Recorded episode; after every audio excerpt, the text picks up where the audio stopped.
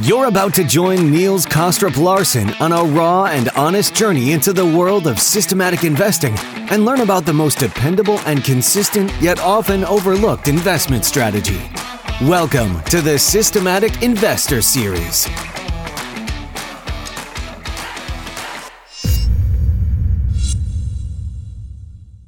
Welcome or welcome back to this week's edition of the Systematic Investor Series with Rob Carver and I, Niels Kaastrup Larsen, where each week we take the pulse of the global markets through the lens of a rules based investor. If you're new to the show, I hope that today's episode will trigger your curiosity enough to check out the back catalog and listen to the past episodes that you may have missed, like my conversation with Jerry last week, where we were able to answer a lot of technical questions relating to the use of average true range and how to use it as part of a initial and trailing stop loss rule, as well as a broader discussion about alternatives. Also, um, if you uh, missed the Wednesday episode, please note that we've shifted to a new series called the Ideas Lab, where Kevin Coldiron, the author of the book The Rise of Carry, hosted another author, namely Antti Ilmanen of AQR, who just released his latest book called Investing Amid Low Expected Returns, which dives into all the challenges that investors are facing right now. And that was really a great conversation. So I really encourage you to go back and listen to these episodes if you've missed them this week, but of course, not until you have finished with Rob and me today. Now, Rob, it is always a great pleasure to be with you. I hope you um, hope you're doing well. We have a great and wonderful lineup, not just of questions, but actually a very exciting uh, and in-depth um, analysis. I think that you have prepared. Um, so, how are things where you are? Yeah, they're good. I must say, um, I actually have the new Antti Ilmanen book on my to-do reading list because uh, I actually loved his his epic work um, from a few years ago, which is on my shelf, and uh, I'm really looking forward to to read to reading uh, his new book because he's a very he's an excellent author. Lay, lays things out in a very clear structure, and it was full of interesting ideas. So, um, so yeah, no, it's it's going well actually. Um, so last night, myself and my wife and my youngest daughter went to see the new Top Gun film uh, which I have to. It's not often I, I kind of make kind of non-finance recommendations on this podcast, but I have to say it is absolutely amazing, and it's one of those films you just have to see on the big screen. Um, and uh, it's my understanding that most of the um, film was not it's not like special effects; they actually are in jet fighters. So, uh, and you can really tell it's it's just just absolutely stunning, absolutely stunning. Um, so yeah, that that's a big thumbs up from me. Fantastic. I'm actually I've uh, tried to convince my uh, son who's visiting us at the moment to go and see it with me. So uh, now that you've uh, given that warm felt uh, recommendation. I'm definitely going to drag him in and, and see it, that's for sure. Although he does say, well, then I need to see number one first. I say, well, I don't remember number one. It's so long ago. So, anyways, as uh, a little sort of uh, update for, for the week, it's not really a weekly update. I want to talk about something slightly different because, as has already been published on so many financial channels, um, there were very few places for investors to seek shelter during the first half of 2022, at least in many of the traditional asset classes like stocks and bonds. Um, but what about hedge funds? The alternative way to invest in stocks and bonds using strategies like long, short, relative value, event driven, merger arbitrage, and multi strategy, just to name a few favorites. Well, unlike what the name suggests, none of these seem to have offered any hedge so far this year. And even a strategy like long volatility, which has been seen as the ultimate solution to get the best protection against equity bear markets, seem to have failed in delivering on that promise. In other words, the first half of 2022 has been a period where many of the typical diversifiers, including bonds, simply did not help protect investors' portfolio. So, why is that? I don't have a good answer to this question, and I'm not sure if we could just say that the obvious change in the investment environment is the reappearance of inflation. But what if it is? Then the problem may be here to stay. But instead, I will offer a simple observation and belief that I've had and held for many years. You see, I have always been puzzled when investors told me that they were seeking to diversify their stock and bond portfolio by investing in hedge fund strategies like the ones mentioned above. Because at the end of the day, you are investing in the same underlying assets that you're trying to diversify away from. Yet, this has really been the one and the most popular way for investors to feel better protected.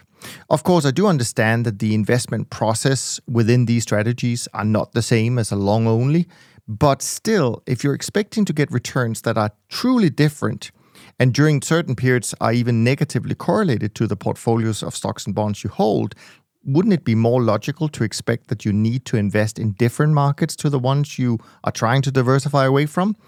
In addition, of course, to using a different investment process.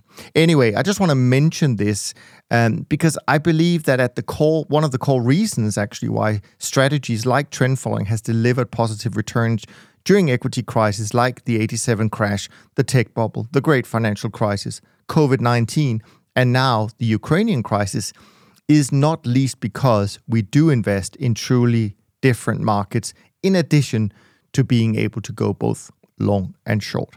So, Rob, that was my little trend following rant from this uh, for today. Um, what what have you been uh, following closely since we last spoke a few weeks ago? Yeah, it's interesting actually because um, I remember people saying exactly the same thing pre 2007, and then in 2008 it became clear that many so-called uncorrelated hedge fund strategies were actually effectively um, short volatility. You know, so so when risk rose, they they also got hammered.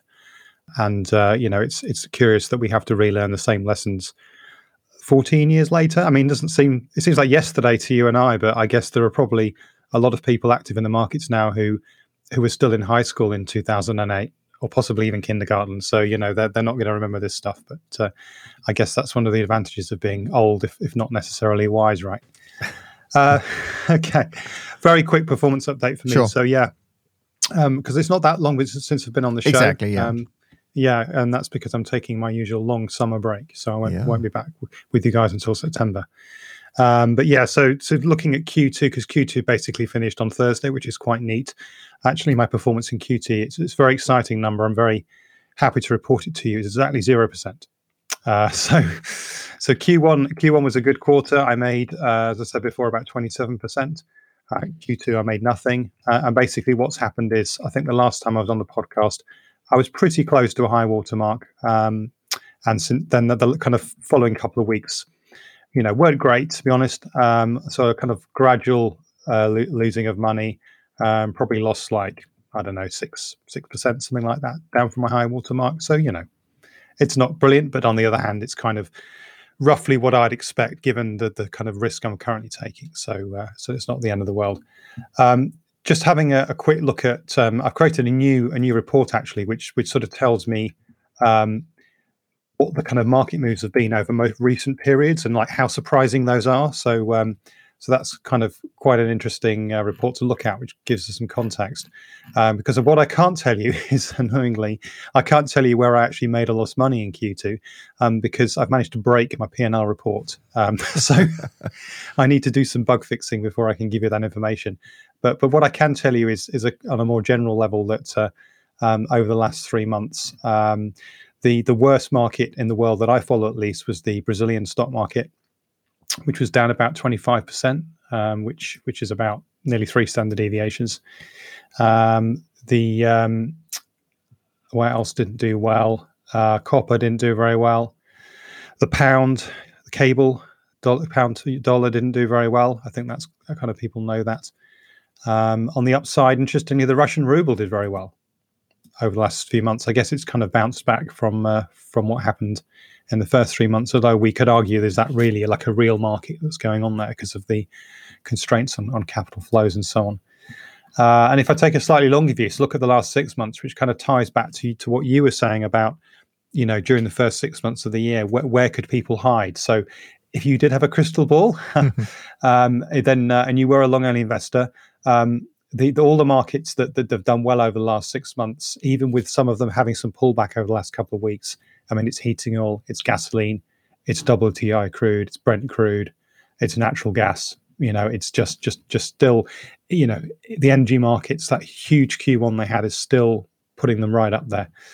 Um, and uh, interestingly, the markets that have done badly, the most badly, um, both in percentage terms and also vol adjusted terms, um, and that's uh, our old friends Ethereum and Bitcoin, um, both of which are down, you know, 60, 70, 75% year to date. Uh, and even though they're extremely volatile on a vol adjusted basis, they're still, um, those are still big moves for them. Uh, so then, very quickly, let, us turn from the rear view mirror to the to the uh, front windshield and, and see where where we're heading or where we are.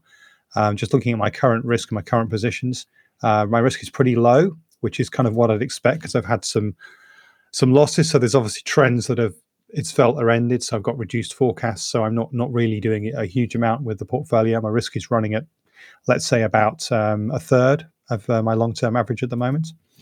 Um, my biggest short is the US 10 year Ultra Bond.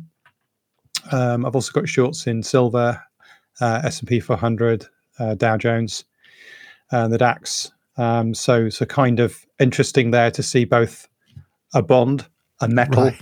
And some equities on the short side there, which just goes to show it's an interesting kind of environment. It's a correlated right? environment. Yeah, exactly. Uh, and then on the long side, I'm still long uh, WTI crude. Um, I'm still long corn, uh, iron. Uh, since I became Iron Man a few months ago, uh, I've been I've been long iron. I'm still long iron. Um, so so yeah, it's not a again. I think I said this before. It's not a very in the first few months of the year. The portfolio positioning was extremely clear. Now it's more mixed. There's there's less obvious signals going on. So I've got quite low risk, and I've also got positions that don't really tell a very clear story because you know there isn't. I think at the moment there isn't necessarily that clear a story out there. Yeah, no, so I, I completely yeah. agree. Yeah, absolutely. And um, and actually, in a sense, you could say, well, I mean, if you look at just some of the market moves that we've seen in the last month, um, it's. Uh, I'm actually a little bit positive. I mean, positively surprised actually how uh, the early numbers are coming in, but I'll get to that in a second. I mean, I think generally speaking, from my point of view, uh, it probably will be a little bit of a mixed month for trend following strategies in in June. Um, it was an eventful month for sure. We had some meaningful corrections in many of the large liquid markets um, that are in classical trend fo- uh, following portfolios.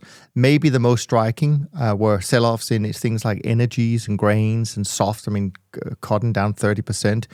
Equities, of course, uh, definitely lost some uh, some value. And then, um, you know, um, I think only uh, we had sort of rising prices in in uh, meats. I think uh, also the dollar obviously had a little bit of a boost, uh, and in terms of rising prices, which wasn't great for trend followers, uh, was the uh, fixed income sector towards the end of the month of June. But overall, on the month, actually, fixed income was uh, probably still down a little bit. But anyway, as a consequence of all of these counter trend uh, price moves, performance is going to, in my view, mainly be impacted on signal speed. I mean, did models uh, reduce uh, because of changes to to signal strength? Um, but also the risk management that we overlay these models uh, is something that could have triggered some reductions uh, as as the month got a little bit more difficult uh, towards the end of it. Um, we had pick up in volatility, maybe even pick up in correlations, even though that would have been short term timeframes if you were to pick that up, of course. And in terms of, pro- profit at, or performance attributions, I would imagine that a lot of sectors uh, had a little bit of a negative impact on, on performance, except for things like fixed income and currencies for the month as a whole. I think they did pretty well to help probably have a little bit of a positive bias at the end of the day for the industry. So in terms of the overall performance numbers, numbers that I'm expecting to see is probably small negatives and small positives uh, in in the broader scheme of things. My trend barometer finished the month uh, at around 50, um, so that's still okay and. You know, confirms probably the early numbers we've seen. Which, by the way, I'm going to shift the order a little bit of the podcast. I'm going to break down the performance numbers uh, just like we do today, uh, which is right after the review of of perform uh, of the uh, of the industry. Just fits better, I think, in the in in how we structure the episode. So, anyways, June looks like the BTOP 50 index is going to be up 1.19 percent, and that's up 16.6 percent for the year. The SocGen CTA index up 1.78 percent for the month, up 21.36 for the month uh, for for the year. Sorry and the SocGen Trend Index up 2.85% for the month, up 29.33 for the year, and finally the Short-Term Traders Index up 1.51 for the month, up 11.2% for the year. In contrast, we had traditional assets like the MSCI World Index down 8.77% in June, down now 20 21.21. Uh, the S&P Total Return was down eight and a quarter, down 20% for the year and the World Government Bond Index, uh, no relief there, down another 1.27% for the uh, for the month. Um, and uh, and even if we broaden it out a little bit and we look at something like the multi alternative risk premium index from SocGen, that was also down in June, down 1.81%, um, and still up a little bit, uh, two and a quarter for the year. So, as I said in my intro, um, you know, this really has been a year where a lot of these traditional hedge fund strategies didn't work, and uh, hopefully that will open people's eyes to the value of uh, of trend following and how it's different from quote unquote traditional hedge funds.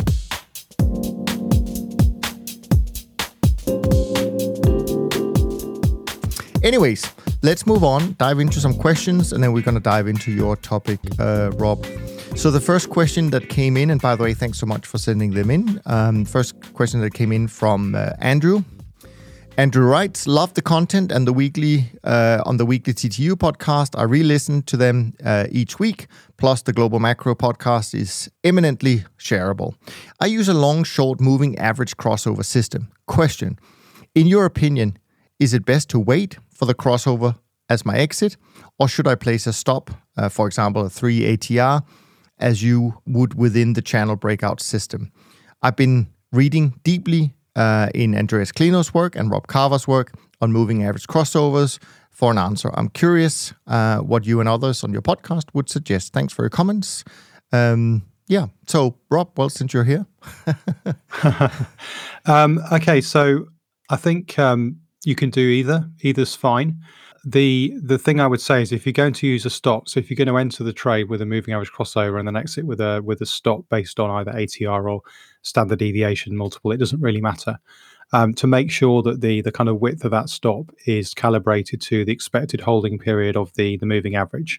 So, for example, if you're using a really slow moving average, you don't want a very tight stop because then you'll have this weird situation where you'll wait ages and ages for a trend to begin get into the trend and then like two days later be stopped out. That's where you need these uh, these so-called loose pants. Okay. Um, the the so conversely, if you are trading relatively quickly, you've got a relatively fast moving average crossover. You don't want to be in a situation where you you you know you, a, a trade begin a trend begins, you jump in, the trend ends, but you're still in the trend because your stop loss is way too wide. You need to to calibrate those two things to get them to be give you this rough the same holding period. If you do that, then um, the performance of those two alternatives is not that different. Although, for what it's worth, I, I see a slight edge for the um, the moving average crossover. In other words, enter the trade on the moving average crossover, exit the trade on the same moving average crossover has a slight performance edge over the using the stop loss. Um, and there's also a question of, of, I think with this, it really does come down to preferences. So the way that that my mind works and the way that I code up my systems and stuff like that, it's much much easier for me to use the moving average crossover both as the entry and the exit signal. Um, for other people, it may be much much easier, and they may find it easy to understand if they use the moving average crossover as the entry signal and the stop as the exit signal. Um, so so um, I mean, interestingly, for example. Um, and we'll talk about this later. But I was writing some code to to test a, a stop loss system, which is not something I normally do um, and my code to run the, the the kind of moving average entry and exit was like three lines of code, and my code with the stop loss was 150 lines of code, um, because it's just very alien to the way that my particular trading environment works. But I do know, for example, if you were using you know some of the more common um, pro computer programs that people use to to construct systematic trading systems that think very much in terms of discrete entries and exits, it would probably be easier to code up the stop loss version. So you know, use whatever you're comfortable with. But as I said, just be really careful. If you are going to use a stop loss, make sure you've got the, the time frame calibrated properly. So both of these methods, Rob, um, you know, using a moving average or using ATR, it doesn't really give you a hundred percent certainty as to where you're going to get out because volatility could change and you don't quite know where the moving averages are crossing over.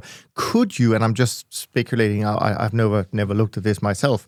But could you marry a moving average crossover entry with a price stop loss, meaning like a Donchian channel. Um, would that even be possible?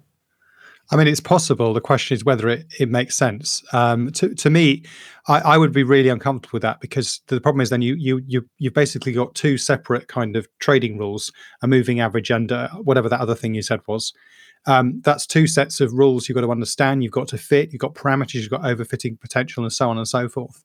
Um, whereas you know with, with with the moving average, well, that's a single rule if you add on the stop loss to that, well, the stop loss should be calibrated according to holding period rather than sort of fitted for performance. So, um, you know, and, and stop loss is a it's relatively intuitive to understand when a stop loss is going to be hit, right? So, you know, um, you can do that. I just really Yeah. don't like it. At No, all, no, that's fair. That's fair. It's only because um, I think last week when I spoke with Jerry, who obviously uses price channels, I, I do think, and I agree with him, that one of the beauties of that simple breakout system is you always know where you're getting in, where you're getting out. There's no second guessing. It, it you know, you can see it in advance, right? I do think that that is quite comforting for some people to know that. But anyways, let's. Well, that's, yeah. But that's but that's true of, a, of any anything any stop, right? well, the ATR know. could change, right? If uh, well, it depends on how you define the ATR. Dep- course, well, yeah. it depends on Yeah. what you do with your ATR once sure. you're in the trade, Yeah, right? Whether you fair. whether you do this, you know, th- dare I say those two words this early in the episode? No, no, no. Vol targeting. no, exactly, exactly. Okay, fair enough. All right, let's move on. Here's a question from Greg. Greg writes Hello, I was listening to your episode 197, especially regarding the question about entering all existing positions uh, for a new account or new money. Your reasons for doing that uh, make total sense if it is important to the manager to ensure that all accounts perfectly mirror performance uh, of the overall portfolio. However, I think you missed the most important reason not to do that. That is simply that entering a new position at some point after the initial entry signal does not follow the rules of the system. Through backtesting, you may find that profitability of the strategy drops significantly if you enter a position later than the actual entry bar. Um, I say again, entering any position after the actual entry bar is not following the rules of the system as they were designed based on backtesting. Cheers from Greg. So, what are your thoughts? I mean, this is one reason why I prefer my sort of so-called continuous trading system to a discrete trading system because you know with a continuous trading system you basically produce a set of optimal positions that you should hold and then if an if a new investor comes in they should have the same exp- that same exposure and therefore um, you know you then basically just have to give them a proport you know just buy into those positions or sell into those positions in the same proportion according to the capital increase you've got. It's very straightforward. This this point doesn't come up. Um, I, I mean, I would say I can kind of see um, Greg's point of view, but I also would say, well, you know, th- but if if to taking the trading system in abstract, if the trading system is long a particular position, well, then implicitly it's forecasting that the price of that thing is going to go up. And of course, it would have been better if you bought that three months ago when the, the thing initially went long because it's possible you would have missed on a rally that's happened so far. In fact, in expectation, if your trading system makes money, you're always better investing on day zero than day 100, right? Um, but but the, the point is that the investor coming in doesn't doesn't have that option. They don't have the option of getting in a time machine and going back in time and saying, well, I, I wish I'd put my money in CTAs on, I don't know, the 5th of November to 2021, which was a nice little drawdown. And I'd have made 40%, you know, on um, since then. They don't have that option. They're, they're coming in today. And, and I think the, the question is for the managers today, what, what set of positions should they be given? Well, they should be given the set of positions that, that, that kind of represent what our forecasts are. And our current forecast in this market is that, yes, we are still long this market because we still think it's going to go up. So um, I, I kind of I can see where Greg's coming from, but frankly, I disagree with him. Yeah, I mean, the, the way I would say, in addition to that, I would say, well, you know, you're right that if, if, if it was a long trade and the market had already moved in your favor, that's obviously uh, not great. On the other hand, if you're trading 50 markets, I'm sure that some markets will be below the entry point and that might be a benefit, right? So that's one thing. But actually, I think that the whole point of this um, and, and my view on, on this, Greg, would be I think as an individual investor for your own money, you can probably do exactly what you said. But I think for any manager that has to reflect, as you already point out it yourself and, and completely agree with, when you're dealing with external money for, you know as such then that we have no choice in my view. Uh, we just have to make sure everybody has the same exposure uh, on a relative spa- uh, basis. So um, but you know fair point all right then we have a question from algernon i think i'm not sure i'm sure pronouncing that right but anyways um, and uh, so this is this is one of those very old-fashioned british names that i think you should pronounce it algernon algernon okay all right mm. cool all right. Anyways, it is a UK name because um, the investor is from um, the UK. He writes, I'm an average UK personal investor. I don't like the word average, it makes people sound. You're a traditional, you're a normal UK personal investor, Algernon, using tax wrappers like SIPP and ISA for most of my investments. I'm finding it extremely difficult um, to uh, adopt part of my portfolio to trend following because of few UCITS funds that are available. Uh, you end up paying fees on top of fees, um, so it gets expensive. Uh, the US trend following ETFs are not available to UK investors. Is there anything obvious that I'm missing to be part um, or to be able to get into these funds at a reasonable cost? Now, maybe just to before you give because no, the, I think you should this is for definitely for you. Well, it's not really for me because I have no idea what a SIPP and an ISA is, so I don't know. All right. Well, let me let me let me answer those very quickly, and then you can you can answer the question. Um, SIPP is a self-invested personal pension, and an ISA is an individual savings account. So they're, they're kind of two main tax-sheltered ways for UK investors to invest in in whatever. Uh, and the key point is that um, um, they have some restrictions on what you can hold within them. Um, so you you know you can't necessarily hold everything in a SIPP or everything in an ISA. So for example, it's quite difficult to hold futures inside a SIPP because I would love to have my my futures trading inside a SIPP or an ISA because then I wouldn't pay you know capital gains tax when I make profits. But but it's extremely difficult and expensive to do that. So in practice, I have the my future trading account is is you know completely exposed to tax and then i do my other investments in these other kinds of accounts. With that in mind i, I still think you should answer the question because you're probably more well, familiar with the european UCITS landscape of trend following funds than i am so. Sure no absolutely. So when, when it comes to sort of, sort of UCITS fund if if that's the only thing you can own in the in the trend following space, meaning you can't go uh, to an offshore fund in a SIPP and an ISA, which I think what you're saying, uh, Rob, is that's probably unlikely you would be allowed to do that. So if you have to stay with a UCITS fund, um, yeah, I think there are about you know 10 or 20 uh, decent UCITS fund in the trend following space. Um, but you're right, of course, Algernon, that they are more expensive than than offshore funds, and that's that's the challenge. It is more expensive to do an, an onshore European fund um, for the service providers and, and, and everything else. And some, of course, um, also may have to. I certainly know that in, in, in our case, we we had to restrict the leverage we use uh, to stick with to stay within um, the uh, the UCITS framework. So there are some differences to maybe some of the performance numbers that you see um, published by by managers. But I think you can find uh, a decent set of choices uh, still. But what I would say is definitely be very um, pay close attention to the costs, and also within each UCITS fund there'll be different share classes. Um, and depending on what platform you're buying them through, it's not all share classes that are uh, available on all uh, platforms. Uh, I certainly know that from personal experience. Um, so, yeah, but I think if you do your homework, hopefully you can find some some funds that uh, fits your your appetite, so to speak. And by the way, the, obviously, if, if you do that, that's obviously a great thing for for UK investors in general. If they have uh, some of these pension accounts, um, it's a good way for them to get exposure to trend following um, because of the tax advantages that Rob just uh, talked about. Anyway, question for from Michael. Michael writes, May I propose a question for Rob Carver? You may indeed, Michael. Has Rob considered refocusing his impressive skill set towards intraday trading? You know, we talked last week, uh, last time, Rob, about uh, are these people that you know that writes in, but there we are. This or is, is it, or is it actually just me? Is it actually just me? You know. yeah. Anyways, so he goes. Michael goes on to say, transaction costs may be difficult to overcome, but for someone with a relatively small account and decades of experience, the low time frame seems like the more lucrative way to go. Secondly, for Jerry. I really enjoyed listening to Jerry's recent talk about his use of ATR. Could Jerry say a few words about how he enters a new trade after he has just exited the first. So obviously, I'll take that with Jerry next time he comes on. But let's stick with the first question then. Um, could could you be tempted to look at shorter term timeframes?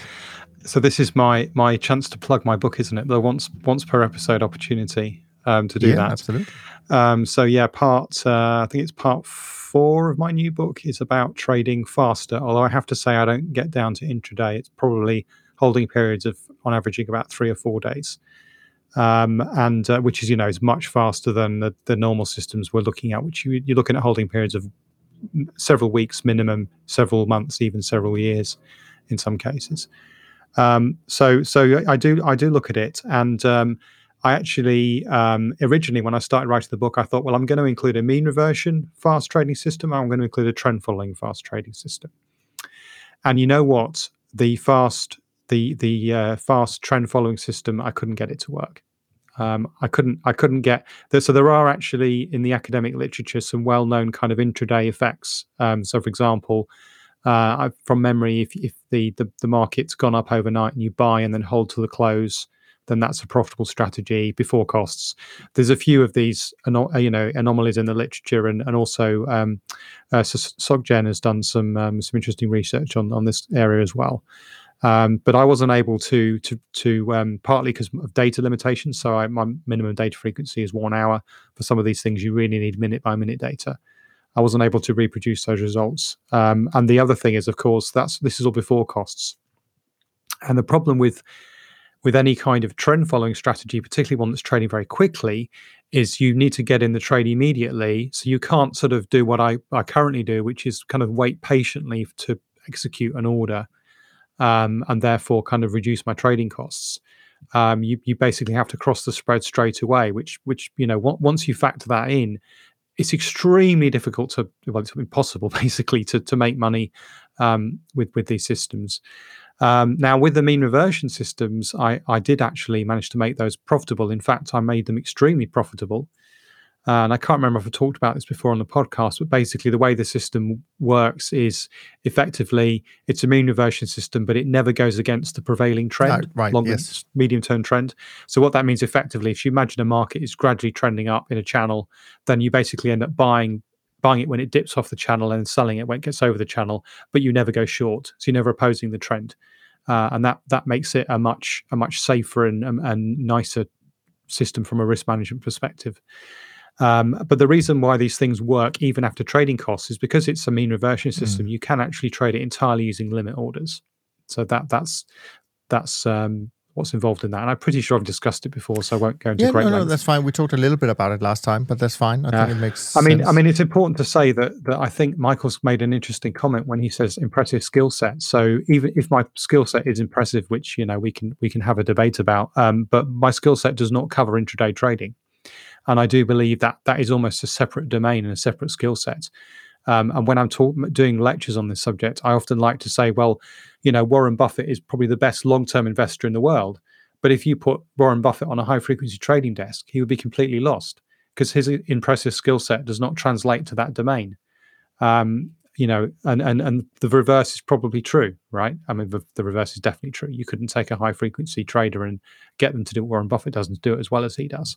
So I think there is something to be said for, especially as a, as a one man person, you know, one man fund effectively, for, for focusing on the areas of the market where you you know you're you've got you've got the skills and you can deal with them and also where you're not competing with people with much deeper pockets and you know faster technology. You know the faster you trade the more likely you are to be running up against high frequency trading firms and other people. Uh, and it, and uh, it's going to be you know I can't compete against those guys. I don't have co-located servers with you know with code written in in C C plus plus or assembly code and uh, and a team of of um, you know um, experts on on working on it, continuously refitting my models. I don't have that, so it makes sense for me to stick to the the slower domain where I've got the skills, but also the ability to actually make profits.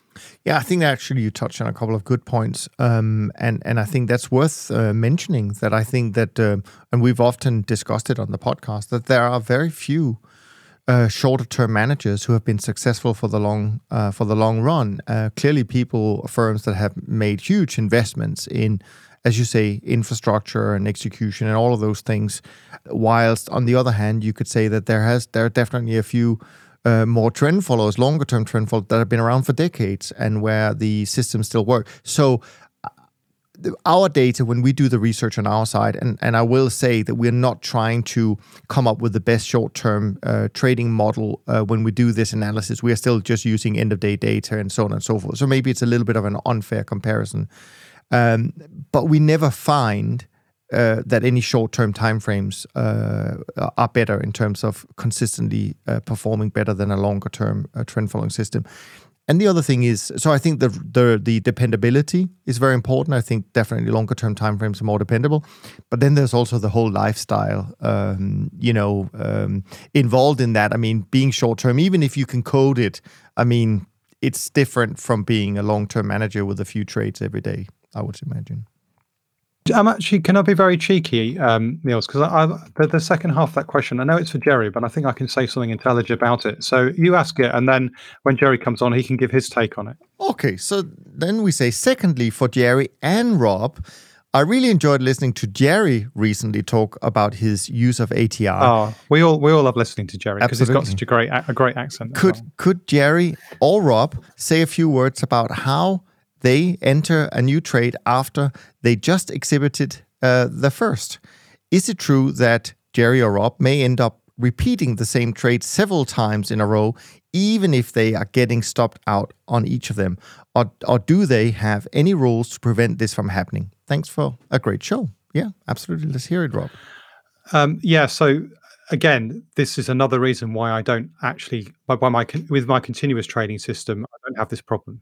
Okay, because I will, I basically, you know, if let's just assuming or enter and exit on a moving average, if the moving average goes positive, you buy, you exit when it goes short. If it then subsequently goes, in fact, you go short when it goes short, right? You you will never have a neutral position, um, and then you know, ignoring rounding issues, uh, and then when it goes long, you buy again. So you're always kind of going long, short, long, short, long, short. Now the issue is if if you've got a moving average system with a stop loss as your exit, whether it be ATR or standard deviation, it doesn't matter. Then the issue can be this: your moving average gets you into a trade, so you're long.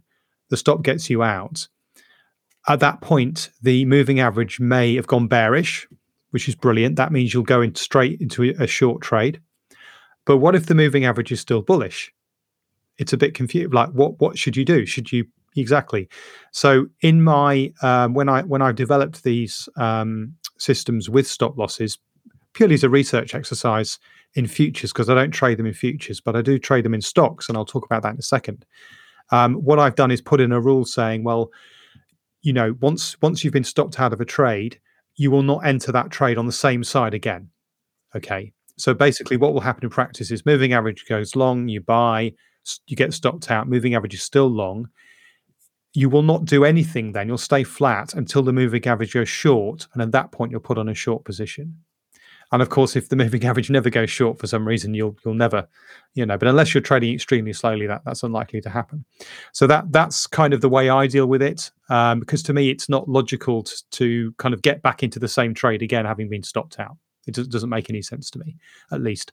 But I would be interested to hear Jerry's take on that, definitely, because I'll be honest, because it's not the kind of system I trade. You know, it's not something I thought a great deal about. Um, so for me, it was like, well, to me it doesn't make sense to stay in the trade but but maybe maybe you you just keep kind of putting your metaphorically putting your fishing rod back in back in the lake um, and hoping that that uh, you know at some point you, are going to get a bite from a big fat fish. Yeah, no, I mean I think generally speaking, from a trend following point of view, we all want to take every single trade, right? So there shouldn't really be any reason for not taking it. Uh, we'll let Jerry talk about it next time he's on, of course, because I do think there were some rules back in the old original turtle rules about um, you know not entering a trade if it was a winner and uh, or uh, or lose or whatever it was i can't remember specifically yeah um, but but what i wanted to ask you about rob because you, you talk about moving average systems not being kind of having this neutral zone like a Donchian channel where you can be in kind of neutral land but then on the other hand if you combined say four moving average crossover systems, then two could be long and two could be short. So in fact, you would be neutral. Is that kind of what you do? Yeah, or? I mean, it, it's yeah, and that's exactly what I do. I mean, mathematically, um, my none of my signals are ever exactly zero. Right. Okay, it would be an amazing coincidence, but some of my signals are so small that that I, that that I wouldn't take a position, or if I was. I mean, my, I've got quite a small account, but imagine hypothetically I had a you know a hundred million dollar account some of my it's still going to be the case that my forecasts on some markets would get small enough that, that, that it would not be even big enough to have a single contract of exposure now that doesn't mean i'm neutral on that market. I'm still i still want to be long but the signal is so weak that it doesn't kind of come out as a single futures contract.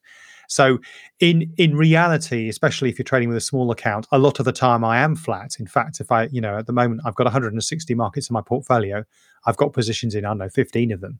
So you know conceptually that's 145 markets i don't i don't have an opinion on because the the forecast is is very weak um, and the dynamic optimization i do makes it a, a, bit more complicated than that but that's what's happening um, now just very quickly if i may um, so I, I, did say that that i um, i do run this uh, stock based system on my stock trading portfolio. My UK, I trade UK stocks with a basically with a, a, value filter to buy, and then I have a stop loss to get out. That's the way that works, uh, and it's systematic but not automated. Um, and I noticed actually very interestingly because what I do is I I basically rebalance it roughly every month, but or when when things get stopped out. So a few, quite a few things got stopped. Well, three stocks got stopped out recently, uh, like last week, because you know the market's going down. It kind of makes sense. Um, so I pulled up my value filter, and the first three stocks that came up that I didn't already hold were stocks I actually sold back in February. So I, I thought, oh, that's interesting. And that I, I, I, in putting together the rules of this little system, I'd never thought about how I would deal with this situation. So I thought, well, you know what? I'm going to buy these, but just out of curiosity, when I sold them back in February, have they fallen in price since then? And they all had. So basically, I, the system's done something quite neat, which is sell in February, and then now you know it's been stopped out of some other positions, and now it's buying them back at a much lower level. So you know that's kind of nice. Um, but on the other hand, it it does feel a, little bit weird in a sense because um, you know, but that's because I'm the system I'm using is a bit weird in the sense that it's using a value on the one hand and a stop loss on the other, which are quite different things. But that's not that different from moving a moving average and a stop loss, which again can do quite different things and causes confusion. So, you know, personally, for me, it's much simpler to use the same thing for entry and exit because when you add on the stop loss, it, you get all these questions coming up, which which you know you have to think about quite carefully. Um, and uh, for, for me, it's simpler not to think about those. But I can understand why people like, as you say, the simplicity of a stop loss because you know when you're getting out exactly. Um, but for me, it's simpler not to have one. Just out of curiosity, um, and maybe it's not that uh, important for people listening to us, but I'm just curious myself. Um, for you to go, because I imagine you have uh, a number of kind of combinations of parameters to get you to a full position. So the easiest way to think about that was if if you were in a price, if you only used like price for your like a, a price channel, you could say, okay, I'm buying at the 10 day uh, high, 20 day high, 30 day. And and if you did that 20 times, you would have 10 steps, oh, sorry, 20 steps to get to a full position. In terms of your steps to get to a full position, can you is that quantifiable in the same way in terms of how many of these confirmations are voting in the same direction um, before you get there? Um, it would be possible to kind of reverse engineer that kind of logic out. So I, I, would be able to, and actually, when I was working at AHL, this is one thing that we did was we actually sort of said, well, if the price goes to this level, what will our position be? Um, and in fact, well, that's not my question. My question is right, just okay. to say, okay, for you to get to a full position, forget about you know, is you know. Let me give you an example in the old days um, at, at the firm I work for, we had very few steps to get to a full position, right? Today we have many, many, many more, you know, probably more than 50 uh, small combinations of parameters before we get to a full position or a full signal.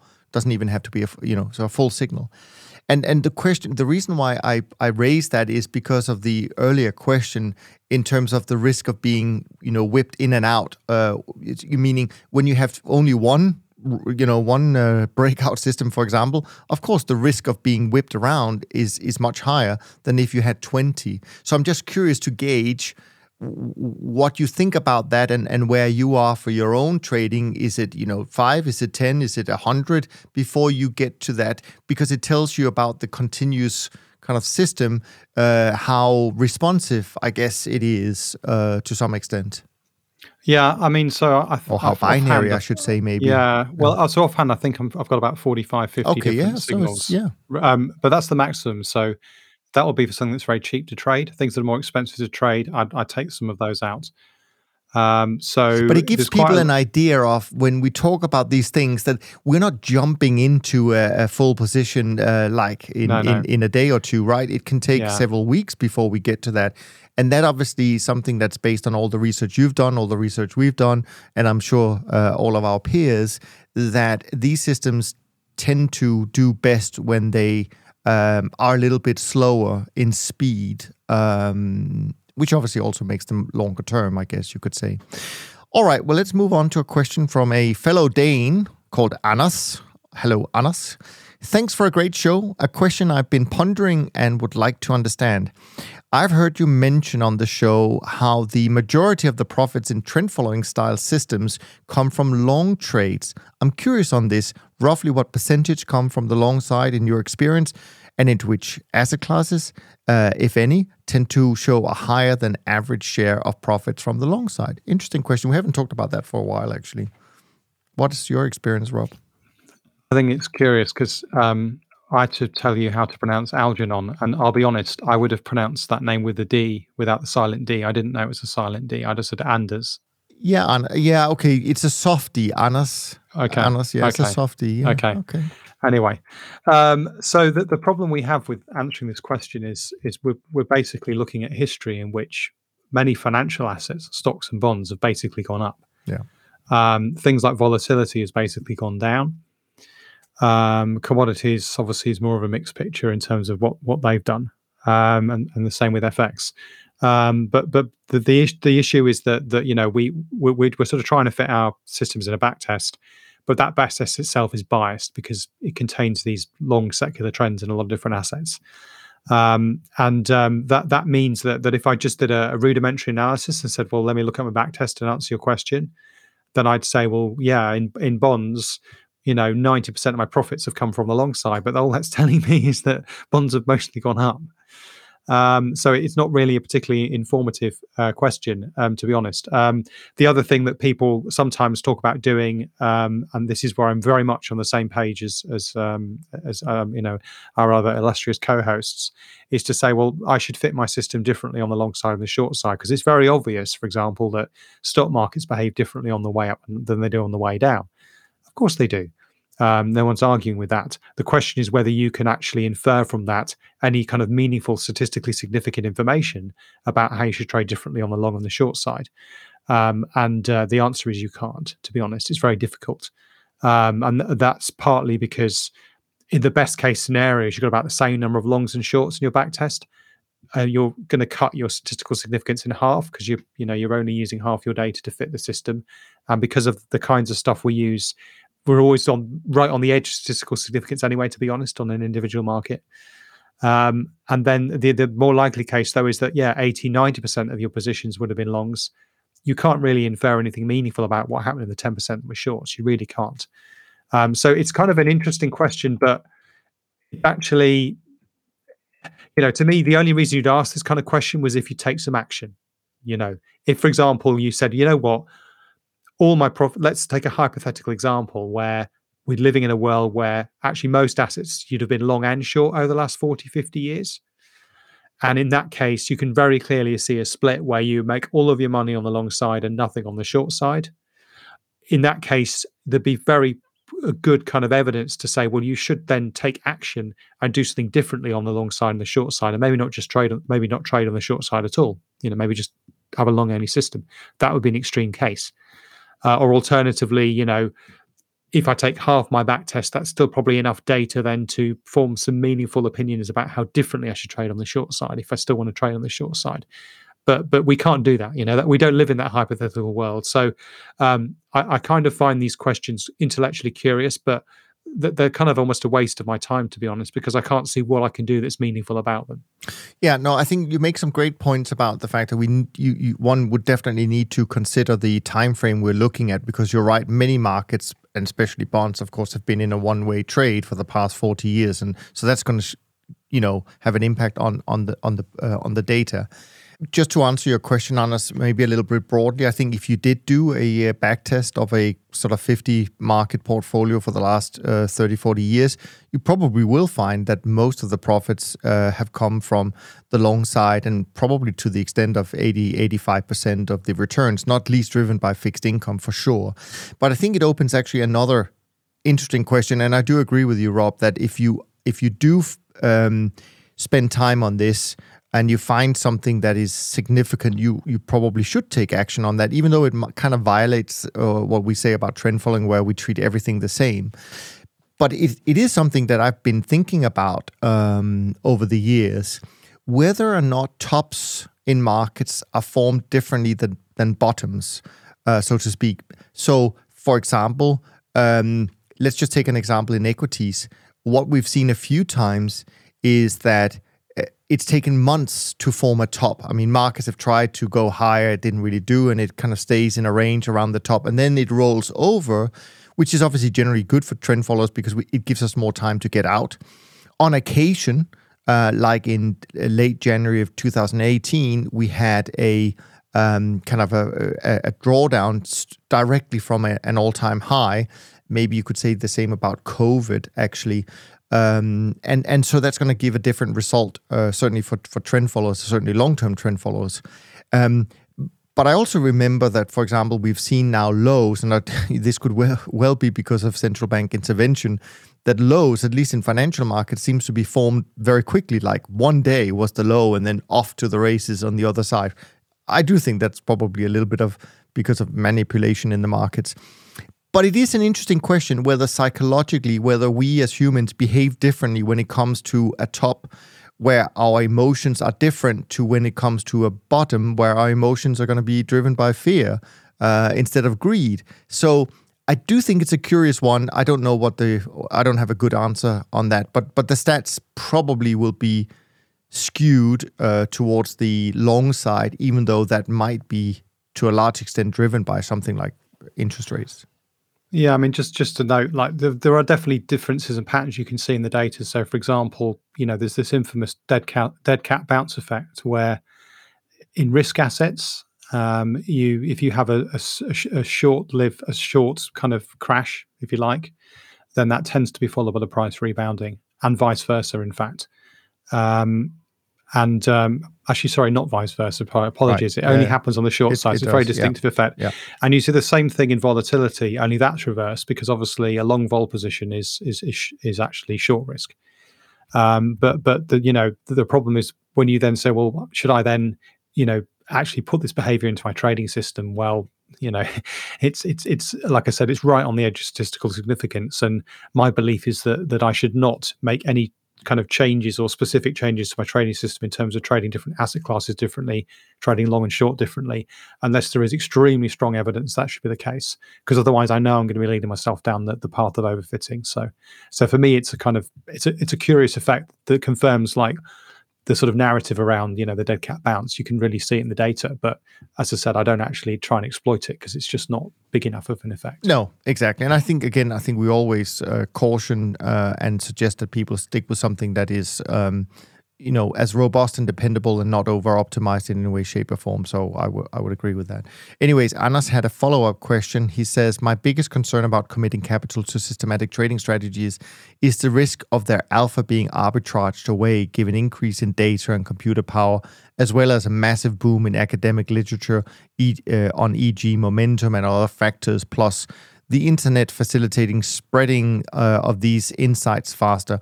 Why should I not be so worried about this? Assuming the answer is that I shouldn't, or at least be less worried about this than um, behavioral biases related to discretionary trading, etc., etc.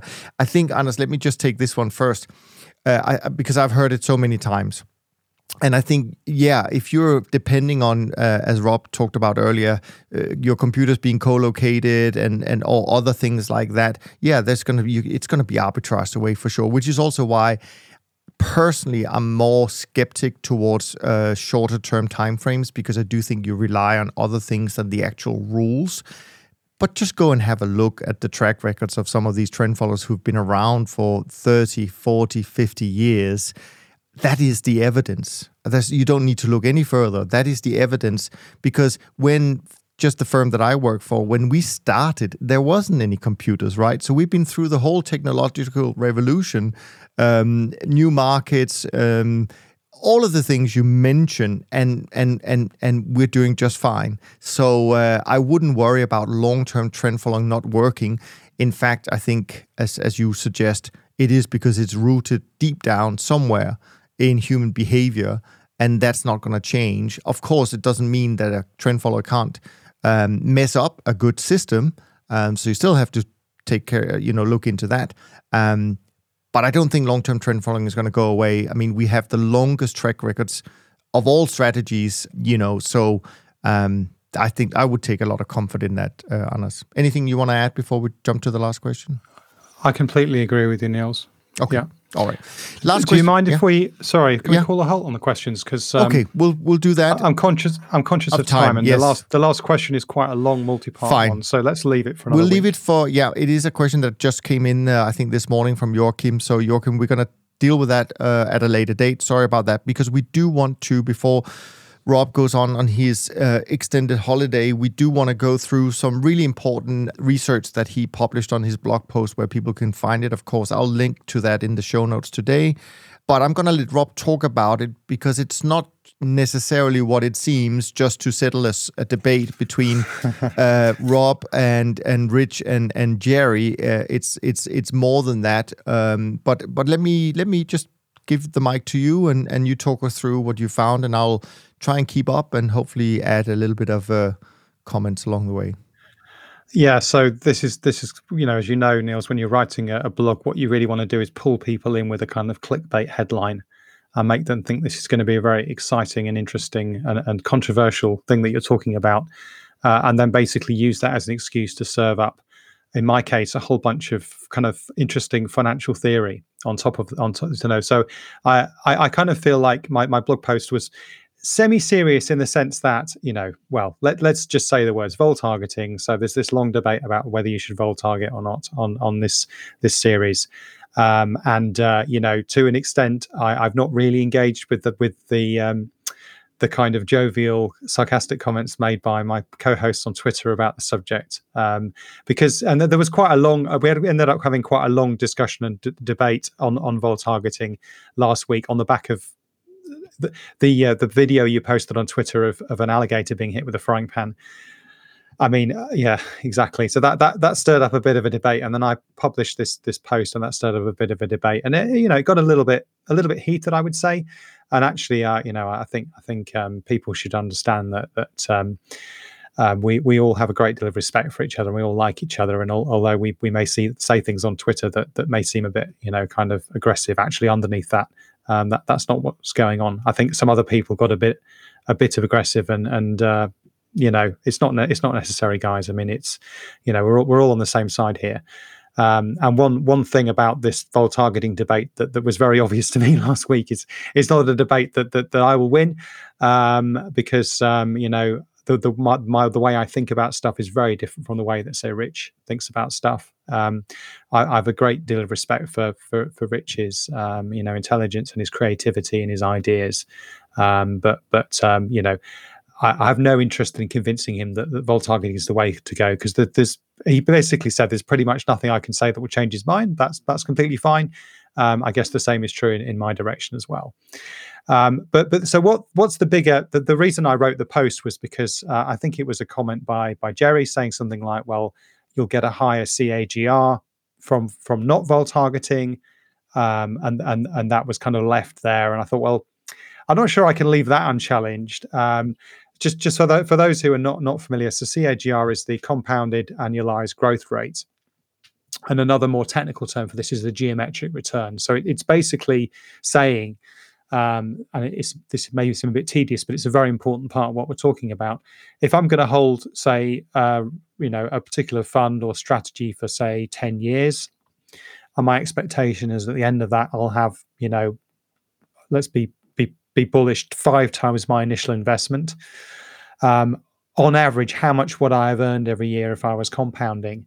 And basically, so what you do is you say, well, I've got, I, I it's going to be five, um, the tenth root of five, um, basically, uh, and that will tell you that you'll be earning, you know, I don't know, eight- off the top of my head, eighty percent a year or something. So if you earn eighty percent a year and you're compounding for five years, you'll end up with five times your capital. So your CAGR would be eighty percent, which obviously would be extraordinarily high.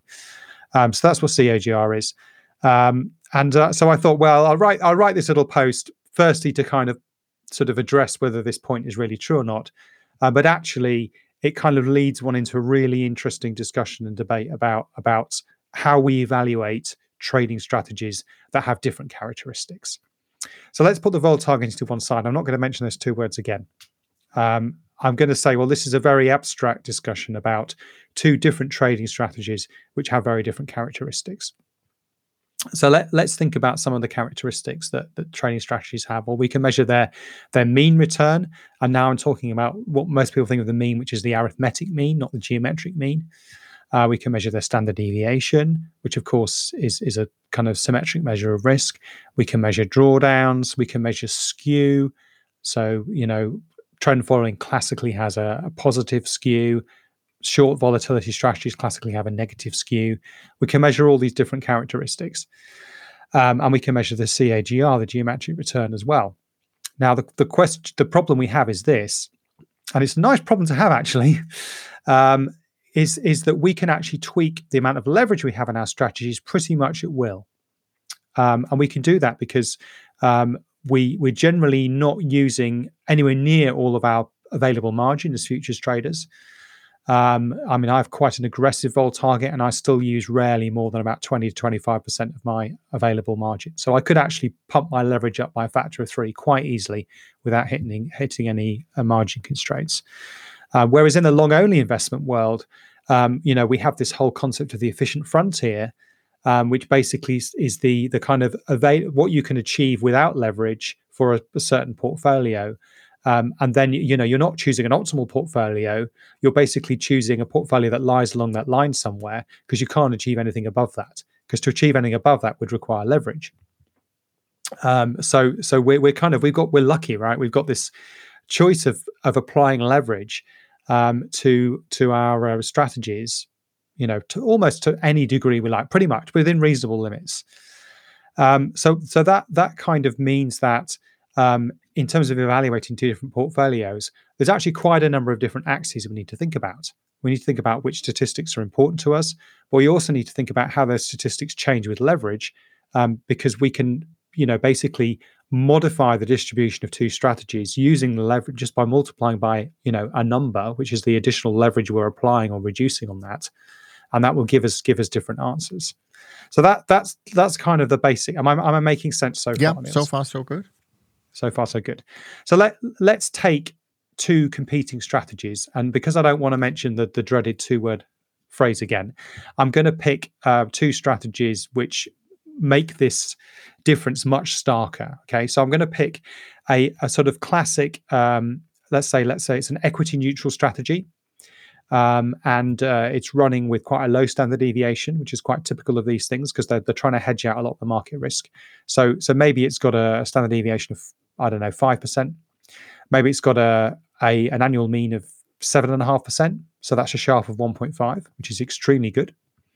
Uh, and let's say competing against that, we've got a, a, a trend following strategy, um, which has got um, a say a standard deviation of 15% and a mean of say 15% as well. So that's a Sharpe ratio of one. Now, the question we say then is okay, which of these two strategies is better? Now, Niels, you and I will immediately say, well, of course it's a trend following strategy. Of course. We don't even we don't need to do any kind of fancy mathematical analysis. Of course it's a trend following strategy. But let's let's put our personal biases to one side uh, and think about which of those two strategies is actually better. Um, now, obviously, you could be very naive and say, well, I'm just going to look at the mean. So the trend following means higher, therefore the trend following one is better. Um, or you could take it to the next level of sophistication and say, well, actually, because I can apply any degree of leverage to these things, and because Sharpe ratio is invariant under leverage, so basically, if I if I double the leverage on something, I double the arithmetic mean. I also double the standard deviation. So uh, um, I can if I um, if I double the um, uh, me, the the leverage on the um, the, the equity market neutral portfolio, the mean goes from seven and a half to fifteen percent. So now it's got the same mean as the the uh, trend following fund. The standard deviation goes from five percent to ten percent. So now I have something with the same mean as the trend following portfolio, but with a lower standard deviation. It seems a better bet, and I can go further. Um, I could increase the leverage on the equity market neutral portfolio a little bit more, so that it has the same standard deviation as the uh, trend following portfolio, but a higher mean and now it's uncontrovertibly a, a better a better product, right? Um, so th- this is the, the, the, if you are using Sharpe ratio as your sole measure of whether something is good or bad or better or worse, that this is the reason why you're doing it. You're doing it because Sharpe ratio assumes essentially that you can get as much leverage as you like, and that the mean and the standard deviation are the only things that matter uh, when you're doing this. So, so Niels, what you know, you want the CTA portfolio, but the equity market neutral has a, a better a better Sharpe ratio, right? So what what are we missing here? What what's the missing factor? Well, let's look at the risk, perhaps. Well, we've got we've already we've handled that. We've got standard no. deviation. Well, standard deviation oh. is not drawdown, is it? No, drawdown. Okay, so so drawdown is um, a another statistic. It's a different kind of statistic. So um, drawdown is one of these statistics that changes linearly with leverage. So if your drawdown is say ten percent, and you double your leverage, your drawdown will go to twenty percent, and that's true of both average and maximum drawdowns. Um, so if you had a ratio like, for example, arithmetic mean to drawdown, that would also be invariant under leverage, and therefore that would still favour the equity market neutral uh, strategy. Now, as it happens, I can tell you that the equity market neutral strategy does have much smaller drawdowns than the trend following portfolio. So, you know, it's it's the one to go for. But what you're right, you're right in the sense that that there's still an awful lot of risk measures that that we're missing out on. Um, now, uh, what let me ask you a philosophical question, actually. Oh, you're putting me on the spot but but in a sense, this this is a philosophical discussion to an extent. Sure. Um, why why don't you like drawdown? What why should drawdown be a risk measure?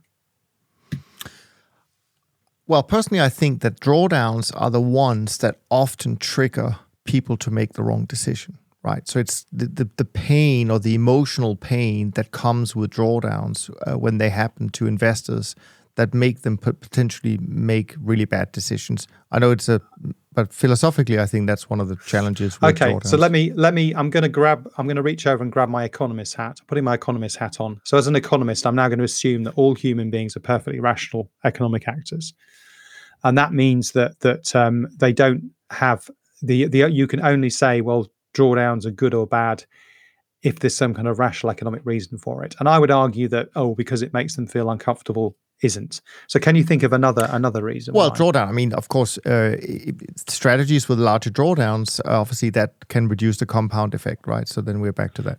Okay, so now now we're getting somewhere. So this is where it gets interesting. So the compounded annual growth rate, the geometric return, is is an interesting statistic because unlike the other statistics, it's not fixed with leverage like Sharpe ratio. It's not linearly dependent on leverage like mean, standard deviation, or drawdown it actually has a non-linear relationship with leverage. Um, so for most, um, let's just just forget, pretend that we're dealing with Gaussian normal returns. Okay, so let's assume that mean and standard deviation do actually precisely describe the you know the um, the trading strategies involved. So let, let's assume there's nothing weird going on, if you like. If that's the case, then then basically there's this very famous result called the Kelly criteria, which which specifies effectively the degree of leverage at which you will get the maximum um, geometric return, which is the maximum CAGR, which also means in you know in basic terms you will end up with more money at the end of 10 years than than somebody with operating at a different level of leverage um, and the the result essentially says that the higher your Sharpe ratio is assuming gaussian normal returns the higher this leverage factor can be and therefore the more money that you will make um, so, in fact, if you were to do so called full Kelly targeting, you would actually want to leverage the um, equity market neutral portfolio 30 times. And the reason for that is that, that basically uh, it has a Sharpe of 1.5. That means the Kelly optimal risk is 150%. We started off with 5%, so we need to apply 30 times leverage to that. Uh, at which point we'd be earning, you know, um, over 200% a year arithmetic mean return. Um, the CTA portfolio, which was 15 and 15, that's a Sharpe of one. So that would be 100%. So you'd be put, applying leverage to that of about six times, at which point you'd be earning 90% annual return. So in a pure Gaussian world, Sharpe ratio is all because it means you can you can actually achieve the highest geometric return um, for a higher Sharpe ratio assets. And the other thing, of course, is the lo- the lower the standard deviation is to begin with, the more leverage you need to apply to, to get to this point. Uh, and equity market neutral strategies, as I said, kind of usually have natural leverage that's lower than the CTA type strategies, so they they need even more leverage.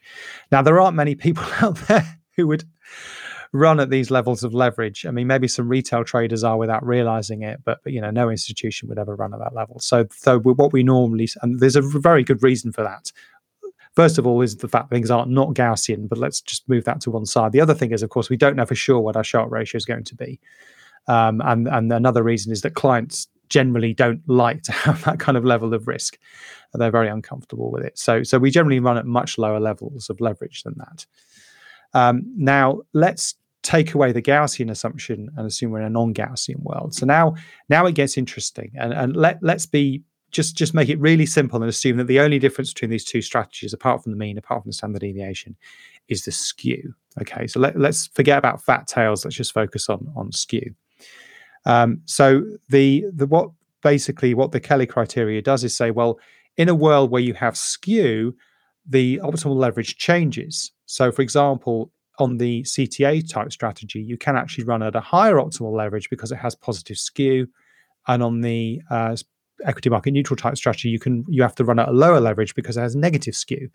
And to explain why that's the case, um, negative skew means there's going to be a small number of relatively large negative returns. Okay. Um, let, us assume that the equity market neutral strategy has a a, a, 10, a single 10 percent return, negative ten percent return in its you know history, um, and that would probably be for that kind of strategy something like March 2020 or August 2007, probably. Um, now that means that if you were to run that thing at 10 times leverage, that minus 10% return will become minus 100%. Now there ain't no coming back from minus 100%, right? That that you, are finished. Once you're at minus 100%, there's no mathematical way of, of coming back. You're you're completely dead. Uh, and that means that any leverage over 10 for that particular strategy is going to have a, a, geometric return of CAGR of zero, basically. Um, so the 30 times optimal leverage I was saying pie in the sky, well, actually, anything over 10 is going to be zero. That also means that the optimal leverage, instead of being 30, is going to be somewhere between 1 and 10 you know, it's going to be probably three or four or five times, sure. for example.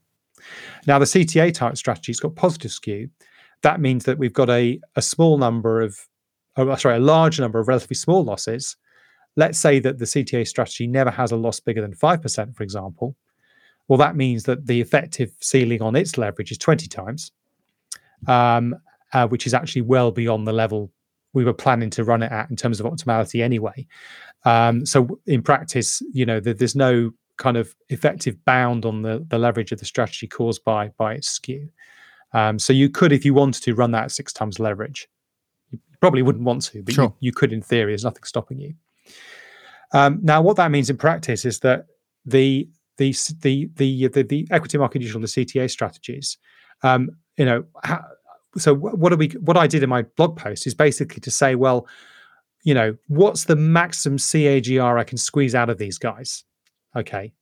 Um, I, and that, to do that you say well what's the optimal leverage? And at that optimal leverage what's the best cagr you can squeeze out? So in the simple example we've been talking about now the optimal leverage for the equity market use strategy is probably about three times which would give you um, 22.5% i think annualized return give you a geometric return of perhaps 18%, something like that. Um, the optimal leverage on the CTA strategy is actually six times, you know, which means you could actually get 90% arithmetic return, CAGR of probably 70%, something like that.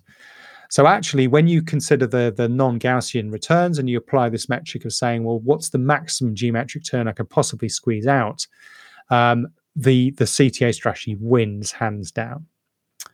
Um, and this actually is a very important thing to understand because you know we, we know we're always banging the drum about trend following and we say oh, it's got positive skew but it's not necessarily obvious why positive mm. skew is a good thing like people like positive skew they have a a kind of in the same way you have a preference for for for small drawdowns which is kind of driven by what I would very harshly, as an economist, call your cognitive biases. People have a preference for positive skew because of co- cognitive biases.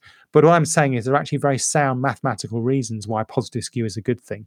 It means you can run at high leverage. And that means that strategies that look worse on a Sharpe ratio basis actually are better. Um, so, just to very quickly return to the original topic, the reason why I did this blog post was to show that although the positive skew of vol targeting isn't as good as the as it is for non-vol targeting, the Sharpe ratio benefit is much higher. And actually, when you factor these two things together, you even in this framework where you consider both of those things, you'd still go for vol targeting. But as I said, I don't want to bang the drum about vol targeting. That's not what I'm trying to get across here. Um, so that that's the basic idea. Now, of course, you can argue that well, you wouldn't really want to run a trend following strategy at six times leverage. You know, that that's still kind of insane. Um, so what I do in the blog post is, is basically, if you like, plot graphs showing the the CAGR as you apply leverage to different strategies, um, and obviously the optimal level, which is the highest point, is better for would be better for a hypothetical trend following strategy. But it's also true that for you know even lower levels of leverage, like more reasonable levels of leverage, the trend following strategy is still better. Um, it, it, still you know make, makes sense if you're running at say twice the leverage to run that rather than to run the the equity market neutral strategy. So any that that's that's it basically. That's all I had to say. Have you have you got any any questions? Have I made sense? It's like being in a in a class with a professor. I think um, putting me on the spot and all of that. So I appreciate that. Have you done your homework? Exactly. Have you done your homework? Ooh, ooh. um, no, I mean I think first of all, as I said, I think people should go and read the blog post because it's um, it's interesting and it's thorough and it highlights, as you say, some of these things that we may not think about. I think for me it comes down, and obviously I'm kind of in the middle because I, you know, I as I've always said on the podcast, I don't see any evidence in the numbers uh, when I look at different funds um, that apply different, you know, way of doing this. So there's nothing for me really to say, well, it's definitely this one or it's definitely that one. I think your arguments are perfectly fine. No, no. Let, us as I said, my question is more: does does this idea of thinking about different strategy returns, you know, forget vol targeting? I don't want. I, I'm not saying you should come down one side or the other on that. Definitely not. But does this framework of thinking about maximum CAGR and leverage? I, th- I, think it's a good way for people to evaluate different kinds of strategies. I completely agree, um, and I think. But one thing that is interesting, uh, uh you know, when it comes to skewness, of course, because I do feel that, uh, for example, even within the CTA community, there is definitely some people voicing, you know, the fact that that oh, CTAs have lost some of their positive skew, et cetera, et cetera. But I also think, and I haven't done the the research per se, but you know, you may know this, but I do think that there is inherently lower skew achieved by longer term strategies compared with shorter term strategies. So I can, I mean, I can understand why shorter term strategies might say, well, we have better positive skew, sure, but it doesn't mean you necessarily have better returns in the long run. Um, so um, but uh, yeah, I think it's helpful and I think it's useful and I think people should think about these things because and and it kind of goes back to one of the uh, not not specifically but to one of the issues uh, that we talked about in the very beginning that investors have favored certain types of quote unquote hedge fund strategies. Many of them they look very stable as your like your market neutral strategy, right? Relatively low return, uh, add a, add a bit of extra leverage, and and it looks really really good. But maybe they're not thinking about why it it you know how they're achieving those results and what the inherent risks might be in that. Comparing that to a strategy like trend following that may not look as good, but actually turns out to be you know excellent uh, in in the long run. So I think it's it's opened up. Uh, I hope it's opened up the eyes of many people. Yeah. Anything else you want to add? No, I don't think so. Um, yeah, I, I, think we're uh, we're getting on for time as well. So, um, well, let's invite yeah. people to go and check it out. Um, yeah, and of course, uh, if you have time, please feel free to go and leave a rating and review in uh, iTunes or in Spotify if you like what you're hearing and the weekly uh, ongoing conversations. And um, next week, I'm joined by Alan for another fun and insightful conversation, no doubt. So make sure you send in your questions like you did this week. As always, email them to info at toptradersunplugged.com and we'll do our very best um, to answer them next weekend. From Rob and me, thanks ever so much for listening, and we look forward to being back with you next week. And in the meantime, take care of yourself and take care of each other.